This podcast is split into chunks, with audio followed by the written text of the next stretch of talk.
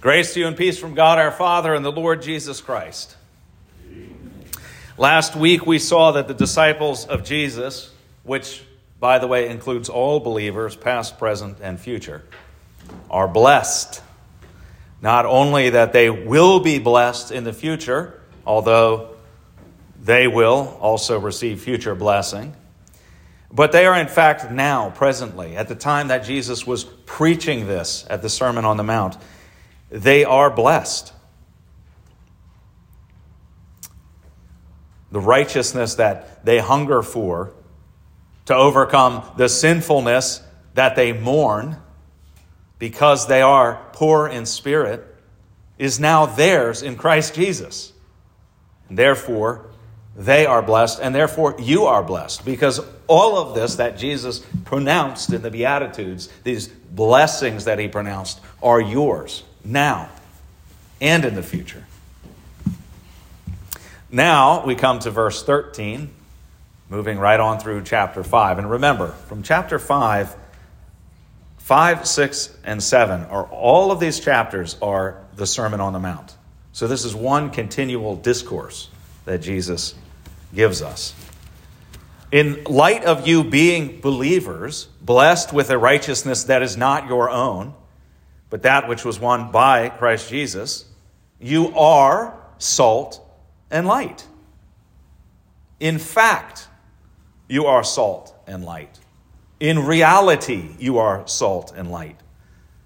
It's not that you have the potential to be salt and light. You are salt and light. That's what Jesus is saying. You are indeed salt and light by virtue of God's creative power in Christ Jesus, by which you have been redeemed. You have received the gift of faith, and you are now salt and light. You'll recall last week that I uh, mentioned that when you get to the end of the Sermon on the Mount, verse 7, uh, sorry, chapter 7, verse 29, we see that Jesus taught them as one who had authority. So, this entire discourse is one in which Jesus is teaching the people and teaching us as one who has authority to pronounce and declare these blessings upon us. Make no mistake, the pronouncement of blessings upon you is a bold declaration. It isn't your good works earning blessing. After all, it's the poor in spirit who are blessed. And these words of blessing to scandalous people are scandalous words, especially to those who would earn their own righteousness through their keeping of the law. I say keeping of the law because they weren't actually keeping the law, they were keeping a form of the law, sort of, but they weren't keeping the law. In light of this bold proclamation, you can see how some people would thus conclude the law is over. RIP, law of God. You never could save me, so so long.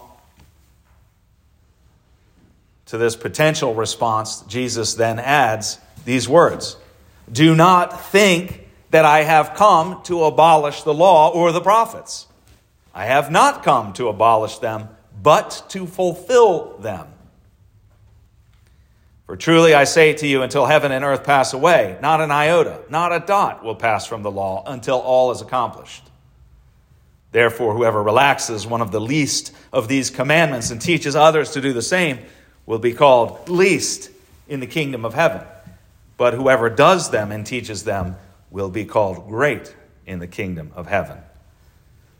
Jesus did not come to abolish or to destroy, this word here could better be understood, perhaps, destroy the law.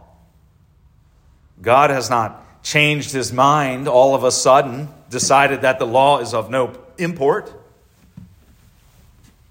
Mankind has seen that God's law could not be met.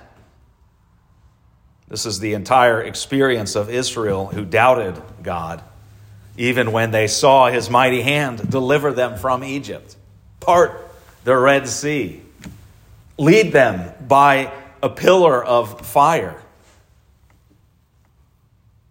and so forth. Yet they never could meet the demands of the law. Even those who had seen and witnessed this firsthand, God's mighty hand delivering them, but they never could really satisfy the demands of the law. So, must the law be usurped? Is that the only way by which anyone could be saved? Perhaps if we lower the demands of the law. But no, Jesus says, don't dare, don't dare do that. Not even, don't even relax the littlest, seemingly insignificant part of the law. Don't even relax that. Not one iota, not one little dot is to be taken away from the law. He says that he has not come to destroy the law, nor has he come to reduce the law's demands. The law stands. But what he has come to do is fulfill the law. He has come to do what only he could do, which is to live the perfect, sinless life that you and I can't live, and then to take upon himself your sins and to take them to the cross and to suffer and die so that he could redeem you and redeem me. This is what it means for him to fulfill all of the law and the prophets. Lest there be anyone remaining who thinks that they might possibly achieve righteousness by their keeping of the law, Jesus will now, in this Sermon on the Mount, he will now proceed to expound upon the law and to teach them what the actual demands of the law are. Because some of them thought, yeah, we're keeping the law.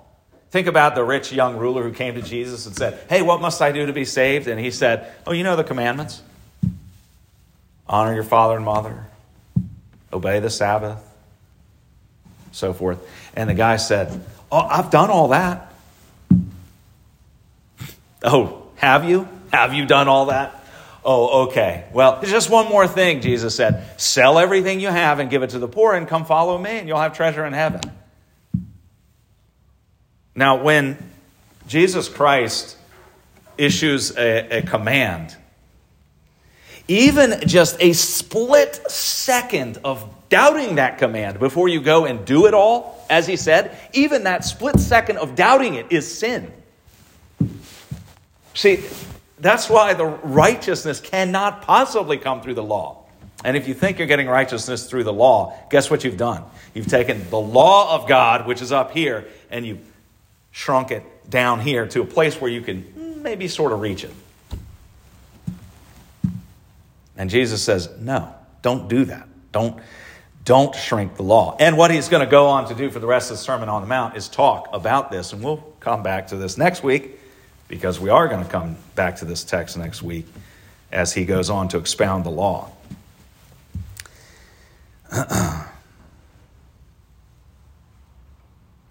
In verse 20, though, here from our reading today, he introduces this subject of the law and what it actually requires. And he says, For I tell you, unless your righteousness exceeds that of the scribes and Pharisees, you will never enter the kingdom of heaven. Unless your righteousness exceeds that of the Pharisees and the scribes. They were the law keepers. Boy, they had a law. They, they had restructured God's law and made it in such a way that they could follow and keep every little law. And it wasn't 10 commandments, it was like 562 commandments. Uh, that's, don't take that number literally. I don't know the actual number. But in saying this, that unless your righteousness exceeds that of the scribes and Pharisees, is Jesus teaching us that we must have more righteousness than the best law keepers of his day? Is that what he's saying? Is he saying you need to like dial up your righteousness so that it meets the level of the scribes and the Pharisees and then even go beyond that? Whether or not you've seen the 1984 movie, This is Spinal Tap, you will benefit from a simple illustration from that movie. Have you all seen, has anyone seen that movie? Raise your hands if you've seen it. You don't want to admit that you've seen it. Okay. The movie is a rockumentary, okay, or it's a mockumentary also. It's, it's a story about a band, a rock band, that's making a comeback tour in America. And it's a story about their comeback tour. And they are like the typical, sort of stereotypical rock band with all the debauchery that goes along with the rock band. And, and they're, you know, they're uh, not exactly totally there mentally because of a life of pretty much abusing themselves.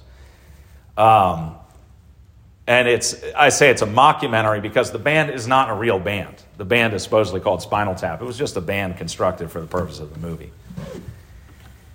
Anyway, there's one point where the, uh, the, the host of this documentary is questioning one of the band members. It's the guitarist whose name is Nigel Tufnel. And Nigel Tufnel reveals to him one of the secrets of their band's success. And that is this special amplifier they have. And the dial on the amplifier goes all the way to 11. See, most amplifiers only go up to 10, but this one goes to 11.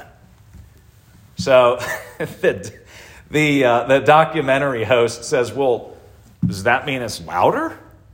Well, yeah, it's one louder.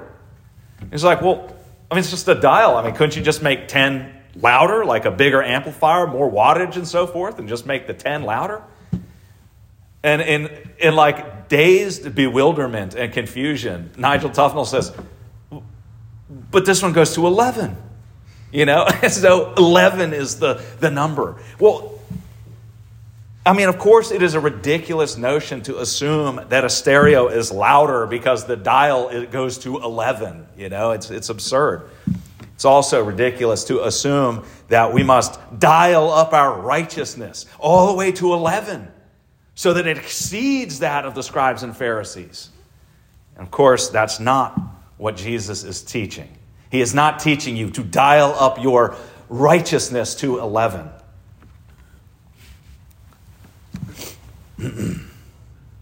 He's telling you that in Him, you already have a righteousness that surpasses that of even the most adherent law keepers of his day, which were the scribes and the Pharisees. He's saying, Your righteousness as a contrite, humble sinner who confesses your sin, your righteousness is greater than that of the most adherent law keepers. This is the righteousness that Paul wrote of in Romans 3. But now the righteousness of God has been manifested apart from the law, although the law and the prophets bear witness to it. The righteousness of God through faith in Jesus Christ for all who believe. Our Old Testament lesson from Isaiah buttresses this point. Why have we fasted and you see it not? Why have we humbled ourselves and you take no knowledge of it? These are the words of the Israelites whining and complaining that they are keeping the law and God doesn't take notice. Look, we're doing all the things we're supposed to be doing. And God doesn't take notice. And God's stinging rebuke through the prophet Isaiah follows, which is basically indicting them for fasting as a pretense. Fasting has been turned into their system for teaching uh, or for reaching God by their law keeping. Fasting, which should weaken and humble their sinful flesh, instead is being used, or so they think, to elevate them to the point of spiritual matur- maturity. Surely God will hear me now, they say. Yet God says, fasting like yours this day will not make your voice to be heard on high. It's not through our keeping of the law, it's through Christ's keeping of the law. And that's the righteousness that we, that we yearn for, and that's the righteousness that He promises to us. We have before us two qualities of righteousness the one uh, that, that is that of man, and then we have one that is that of Jesus Christ. Blessed are you who despair despair of your own righteousness. and instead have turned to Christ. For his righteousness is yours now and forever. The peace of God, which passes all understanding, keep your hearts and minds in Christ Jesus.